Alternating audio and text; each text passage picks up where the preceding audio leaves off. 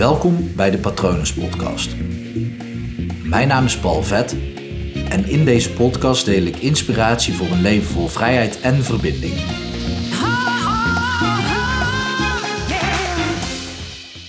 Als je een probleem maakt van jouw probleem, dan heb je pas echt een probleem. Een probleem zelf, namelijk, dat ja, een, een, probleem is, is wanneer jij het ook zo ziet. Anders is er iets anders aan de hand. Want heel simpel gezegd, als jij niet weet hoe je auto moet rijden en je wil over een half jaar op vakantie naar, uh, ervan uitgaan dat dat weer kan nu met corona, naar Italië met de auto. En je ziet dat als probleem en je richt je op dat probleem, ja, dan heb je een probleem. Maar je kan ook zeggen, over een half jaar moet ik een auto hebben en een rijbewijs hebben. En dan is er opeens geen probleem meer, maar dan moet je gewoon iets leren. Dat is hetzelfde als uh, op de middelbare school aankomen en, er een probleem van maken dat je nog geen middelbare schooldiploma hebt. Dat, dat is hetzelfde als een probleem creëren. En het zijn misschien maar gekke voorbeelden, maar het, het heeft er echt mee te maken met waar jij jouw focus op legt. Waar richt jij je op? Op het moment als jij zegt: Ik heb een probleem, in mijn Instagram-artikel heb ik ervan gemaakt: uh, Mijn probleem is dat ik te weinig geld heb. Of het probleem is dat ik te weinig geld heb. Jouw probleem dus. Dan richt je dus letterlijk op het woord probleem. Dan verschuift de energie en de aandacht er naartoe dat het een probleem is. In plaats van op wat er daadwerkelijk aan de hand is. Als je dan gaat kijken naar het oordeel eronder, leg ik daaruit, dan ga je dus naar: ik heb te weinig geld dan kan je ook gewoon gaan kijken naar de realiteit. Wat is realiteit? Um, nou ja, hoeveel te weinig heb je? Dat is met geld gewoon praktisch meetbaar. Zeg 100 euro per maand, heb je te weinig. Dan kan je ook gewoon zeggen, de realiteit is dat ik 100 euro te weinig geld heb. Op het moment dat jij het als de waarheid ziet, dan kan je dus ook veel makkelijker zonder dus dat oordeel kun je veel makkelijker zeggen, nou, het enige wat ik dan moet doen zijn twee opties, of 100 euro meer verdienen in de maand, of 100 euro meer besparen in de maand. Dat werkt heel simpel. Nu kan je denken, ja Paul, eh, het is allemaal leuk en aardig dat je het over geld hebt, maar ik loop tegen andere dingen aan. Ik kan natuurlijk niet alles opnoemen, maar stel dat jouw probleem is, dat je dat zo ziet als, ik durf niet te spreken in het openbaar. Dus dan zeg je, mijn probleem is, ik durf niet te spreken in het openbaar, dus ik kan dit en dit en dit niet doen in mijn leven. Of dit en dit krijg ik dan niet voor elkaar. Want het is natuurlijk altijd een als dan. Dat maakt het probleem ook groter. Dus uh, als ik dit niet kan, dan kan ik dat in mijn leven niet. En dat maakt dat het een probleem is. Nou, richt je even niet op het probleem, maar richt je op, oké, spreken in het openbaar, gewoon realiteit. Wat is dan het ding waarom je dat niet doet? Daar ga je natuurlijk even onder kijken. Nou, um, ehm, 9 van 10 keer is dat angst. Tenminste, eigenlijk op het moment dat je zegt ik durf dat niet, dan is dat angst. Maar wat is het tegenovergestelde van angst is vertrouwen. Dus in plaats van ik durf niet te spreken in het openbaar, ga je naar spreken in het openbaar. Oké, spreken in het openbaar aan zich vind jij niet vervelend, behalve als jij het zelf moet doen. Dus als anderen het doen, dan is het oké. Dus het, is iets van jou je, ja, er zijn twee opties natuurlijk. Eén, je weet waarschijnlijk niet hoe het moet. Want als je het uh, spannend vindt, ik draai angst altijd automatisch om naar spannend. Maar stel dat je er bang voor bent, dan heb je het niet vaak gedaan, ga ik vanuit. Dus dan weet je niet goed hoe het moet. En op het moment dat je namelijk gaat leren hoe het moet, dan creëer je vertrouwen. En vertrouwen is het tegenovergestelde van angst. Dus als je gewoon sec gaat kijken naar wat iets is zonder oordeel, helemaal afgepeld, letterlijk wat ik net zeg, te weinig geld. Waarbij weinig ook nog een oordeel is. Gewoon 100 euro tekort per maand. Tekort is meetbaar. Weinig is wollig nog. Dus 100, 100 euro tekort per maand. Sterker nog, er gaat 100 euro meer per maand uit dan dat er inkomt. Dat is het helemaal uitgekleed. En bij spreken in het openbaar zonder oordeel is dat gewoon spreken in het openbaar.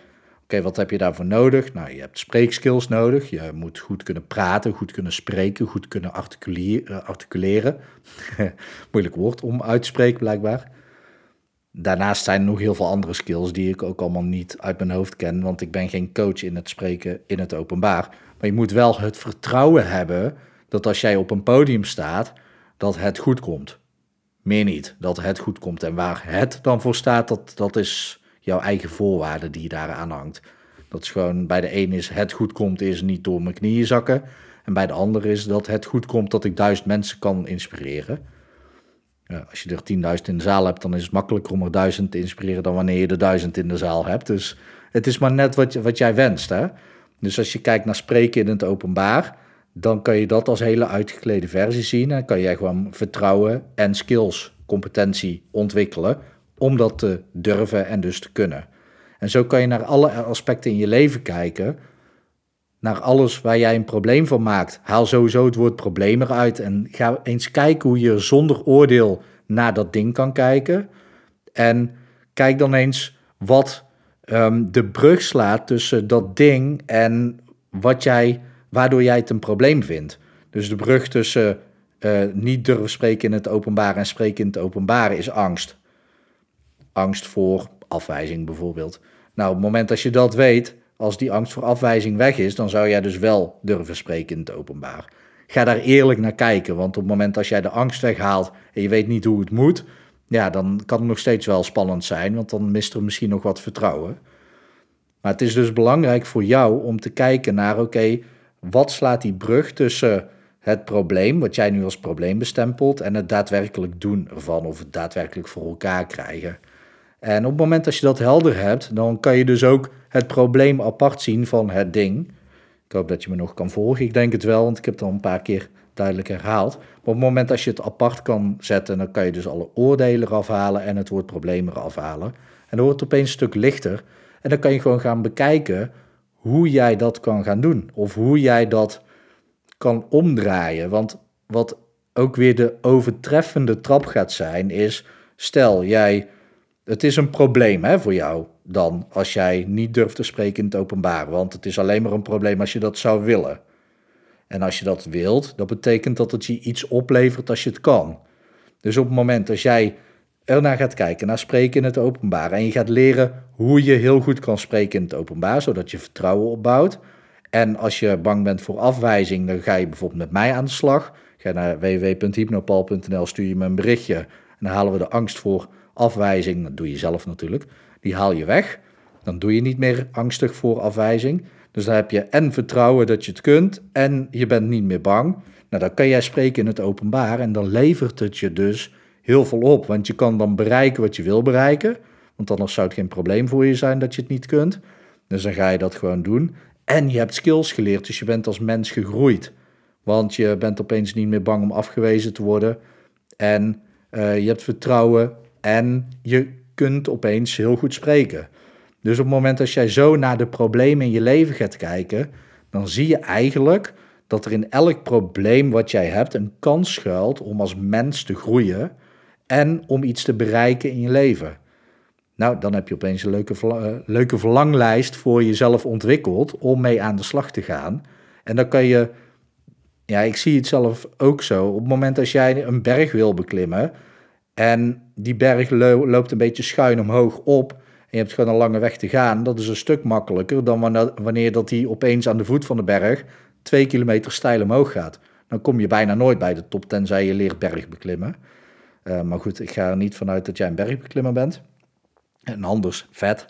Uh, maar op het moment dat jij dus naar een, een top zou willen komen, dan heb je dus elke keer nieuwe obstakels nodig om naar die top te komen. Maar die obstakels helpen jou juist om hoger op te komen.